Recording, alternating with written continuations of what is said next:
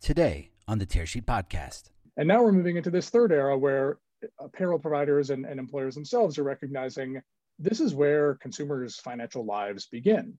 And if we want to give consumers not just sort of the full picture of their financial lives, but also position them in the best way to make the best decisions with all of that information, then it, it, it's really the best place to sort of get people going with their finances.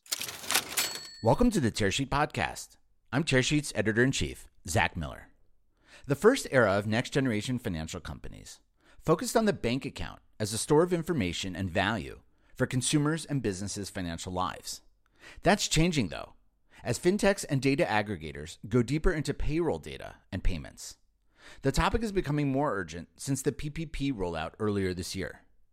Ben White from Plaid's policy team has recently authored a report on the value of payroll data, and he joins me on the podcast to discuss what payroll data access is, why it matters, and the opportunity it presents for future fintech innovation. A link to the white paper is included in our article on our website. Ben White is my guest today on the Tearsheet Podcast. Hi, I'm Ben White. I am on the policy team at Plaid. Specifically, my title and role is policy R&D. So I have the very fortunate position to be sort of looking out at the horizon and seeing you know, not just what policy changes might affect our business directly, but also how policy changes can open more opportunities for open finance and data connectivity to provide better products and services to consumers. Uh, and that is, of course, where this payroll work fits in as we see you know, policy and regulatory developments around consumers' control of data, and sort of broader interest across ecosystems in incorporating that into uh, a suite of products and services, it, it, it's an exciting place to be to sort of think through as we as a company explore how we can impact those spaces, you know, what that looks like uh, from a policy side, you know, again, both uh, in the ways that we are affected by policy and, and the ways that policy changes in other parts of, of the world can open up more space for consumers to benefit from control of their data. Very interesting. Um, before we hop into the the payroll discussion, I'm curious, like how did, how did you get into this type of field? Sure. Well, you know, the payroll piece in particular is really fascinating to me because it's a space that I've been sort of working in for a while without, you know, necessarily working at a payroll company. So, uh, a couple of years back, I actually started a, a fintech company myself with with a friend of mine that was focused on delivering financial wellness products and services in the workplace. Uh, and I sort of had this realization that you know, there's a lot of paycheck to paycheck workers out there, a lot of sort of low to moderate income consumers uh, who are working at companies that you know want to keep them around. You know, our first target market for our fintech was focused on small manufacturing companies where employees are making you know 13 15 17 dollars an hour and are providing really valuable services uh, to that company, but you know maybe are still struggling themselves financially. And it's at companies like that where turnover is a real challenge. So the problem that we wanted to solve for them was how can we leverage technology, specifically, you know, the smartphone. This is 2015, 2016, around the time that we were launching this product, um, to deliver products and services directly to employees in the workplace. And uh, you know, what we found was that you know, there was a real sort of open space there to leverage technology to, to better deliver those products and services that meet people where they are. I think that continues to be mm-hmm. a real focus of, of fintech in particular.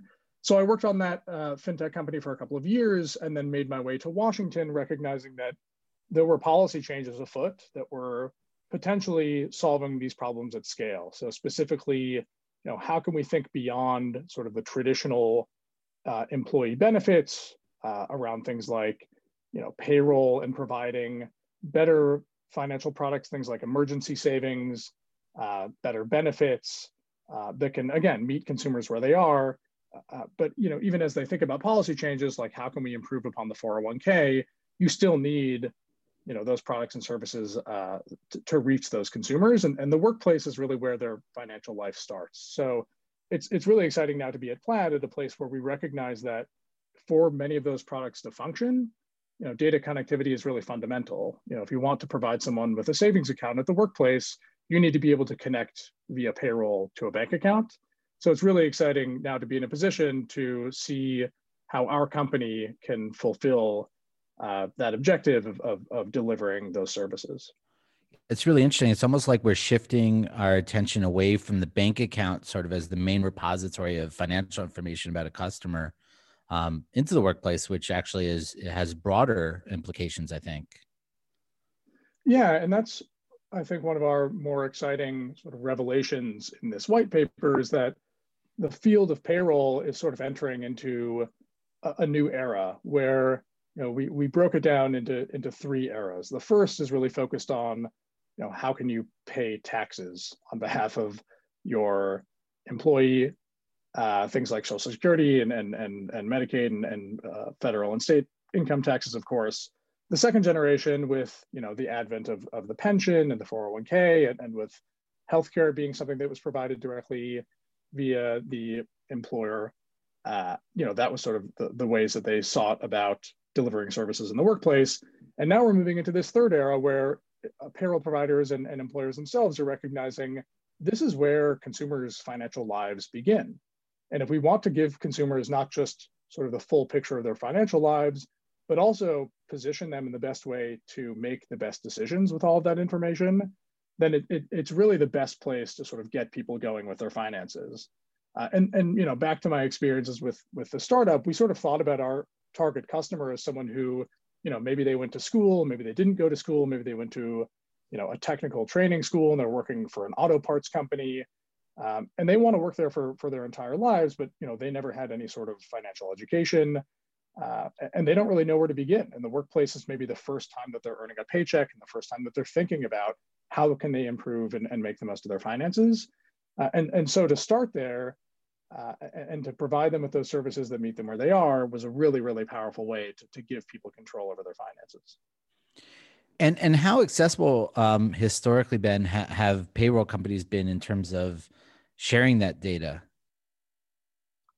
Yeah, so it, it's interesting to think about these developments as sort of a, a, a bit of a time lag behind where the banking sector itself has moved. So an interesting data point that I don't think made it into the paper, but that I found really interesting is that in 2018, 80% of payroll providers were offering something like an online portal, uh, which of course is sort of a, a, precursor to data connectivity, you know, the, the legacy methods of of, of uh, providing consumers access to their data is giving them the ability to download a PDF statement from an online portal. Uh, but the reason that 80% number is so fascinating is because 80% of banks offered online banking in 2006. So 12 years later, the payroll industry had reached the same level of, of online offerings that the banking industry had reached. Mm. Uh, so, so you know that's pretty good penetration still, I think, in, in terms of providing 80%. It's not like there's necessarily a, a dramatic lag, uh, but now that that infrastructure has been built, there is the opportunity for companies like Plaid to step in and say, okay, you know, you're providing consumers this uh, access to their data on, on a one-off basis. How can we layer on top of that, you know, using the the models that we've built in the banking sector uh, to give them the sort of data connectivity that can allow them access to the full suite of, of fintech products and services. Interesting. So, so can we talk about maybe some of those uh, use cases? I guess that as you guys are starting to think about um, or have witnessed and putting together this this this white paper that um, I guess can change, have an impactful change on on consumers' lives. Absolutely. So the way that we broke it down in the white paper was really a, a view to the impact that, that fintech can have on consumer lives in general and the way that fintech companies go about building their products. And there's really two ways that they do this. The first is by digitizing manual processes. So, you know, innovation in the sense of taking things that were once manual, making them simpler and more seamless by digitizing them and, and providing that, that connectivity with data. Uh, in, in the payroll space, what this looks like is, you know, if you are applying for a mortgage and you need to download your pay stub in order to share it with your mortgage lender, you know, now there could conceivably be products and services that leverage data connectivity like what Plaid provides that allow you to do that in one click. And, and I think about uh, a colleague of mine who purchased a house earlier this year, of course, during COVID when everything was more and more highly scrutinized. And, yeah. uh, you know, of course, for lenders, it was hard to tell, you know, if you're employed this week, you might not necessarily be employed next week with what's going on in the economy. And so, you know, one of my colleagues had applied for a mortgage and they were uh, hitting her up once a week to, to provide her, her employment verification. So every single week she had to log into the payroll provider that we use, download that pay stub, proof of, uh, of, of, employment, and, and upload it to the lender. Uh, that's something that is a pretty tremendous pain point in, in a consumer's life. You know, to have to do a task repeatedly again and again. You know, I think in some instances friction can be good. In in in a, a way like that, not so much. Uh, so that's just one example of you know if there are recurring needs to provide that sort of sort of verification, that's where sort of digitizing the manual processes can come in. The second element, which is, I think is even more exciting, is you know once you've opened up that space for connectivity to exist, you can really lean into customization. So again, looking at the credit space where I think this is really compelling, you know, the advent of, of what's what's been called alternative data, but I think is becoming so mainstream that alternative is maybe not the best way to describe it.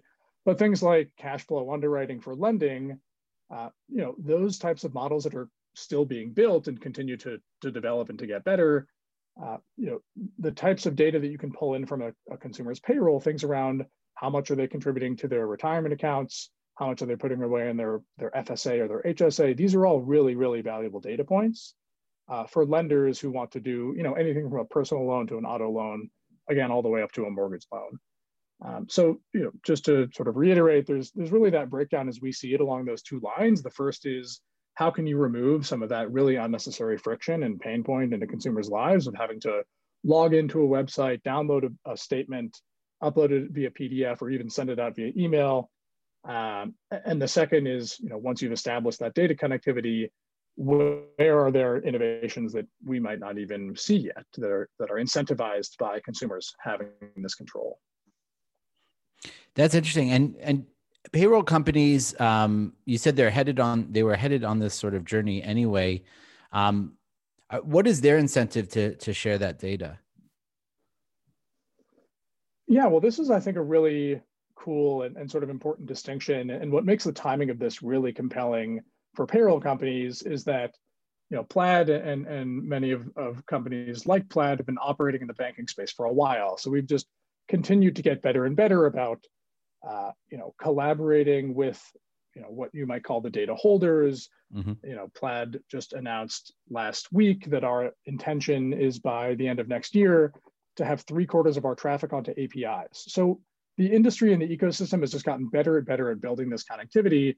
But what sets payroll apart from sort of mainstream financial institutions is that they're not themselves already offering these products and services. There's not really the competitive tension there for them in fact, it's it's really a pure value add. I mean, if, if, if you think about payroll as primarily a business to business model, they're really competing on features and on things like customer service and, and how well they can meet the needs, not just of the company that they're providing services to, but increasingly of that company's employees as well.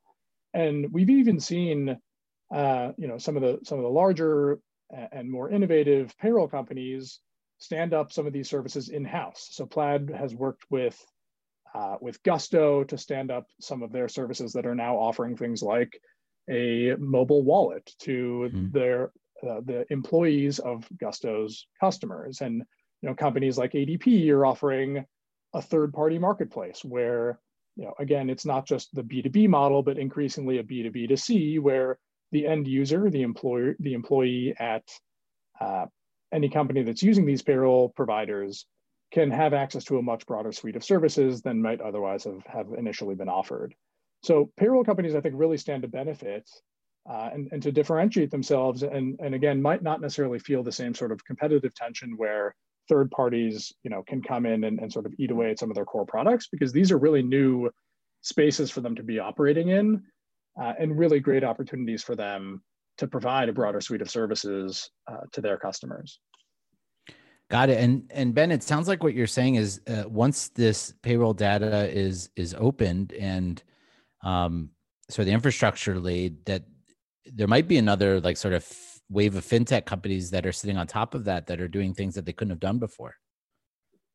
Yeah, I think that's exactly the point. And, and you know, as I mentioned earlier, what I find so exciting about my work is being able to look out at the policy horizon at changes that one might not think would directly implicate the fintech ecosystem, but where if we were to establish this sort of data connectivity, there could be another, you know, sort of Cambrian explosion of products and services. And, and one place that I'm particularly excited about, um, and I think especially as we see, you know, some some potential real policy changes with an administrative change uh, in, in the in the government, you know, we think about the ways that work is changing. You know, we've heard about the future of work for years and years, and you know, not making any judgments on where, where anyone falls on issues like, you know, should we have a two-tiered employment system where some workers are full-time and, and get all the benefits of being a W-2 employee and, and others are, you know, contract workers who might be, you know, working for, for any of these gig companies and as a result don't have the same level of access. And, and one space that I've been particularly interested in that I think payroll data connectivity can play a massive role in is things like portable benefits. You know, if we want to have sort of a third classification of workers that is not full-time and, and not part-time contractor, but we still want to be able to provide them with all the benefits that come with working in a modern economy around retirement and healthcare, um, and even things like you know healthcare savings and flexible spending you know, data connectivity can go a, a tremendously long way to opening up spaces for that sort of innovation. And I think we're going to see, you know, uh, uh, some of these changes, whether it's just in California or across the country, uh, where there will be new consumer demand among this this workforce for access to this sort of benefits. And payroll companies, whether they're partnered with those firms or not, um, can can really make an impact on delivering those services to those workers. And I have to imagine, Ben, that um, it's not just standalone payroll data, but the, the, the real power of, of what you're talking about is the marriage of payroll data with banking and transactional data. Um, for any type of fintech company, for any app that's trying to, to build, you really need to be able to see the entire picture. Is that right? So at, at Plaid, what we're so excited about in terms of adding payroll to our broader suite of services is increasingly seeing existing customers and new customers incorporating this payroll data into their existing use cases uh, to enhance the products that they're already providing that are so valuable to their customers. Ben White, thank you for joining us on the Tearsheet podcast today. Thanks, Zach. It's been great.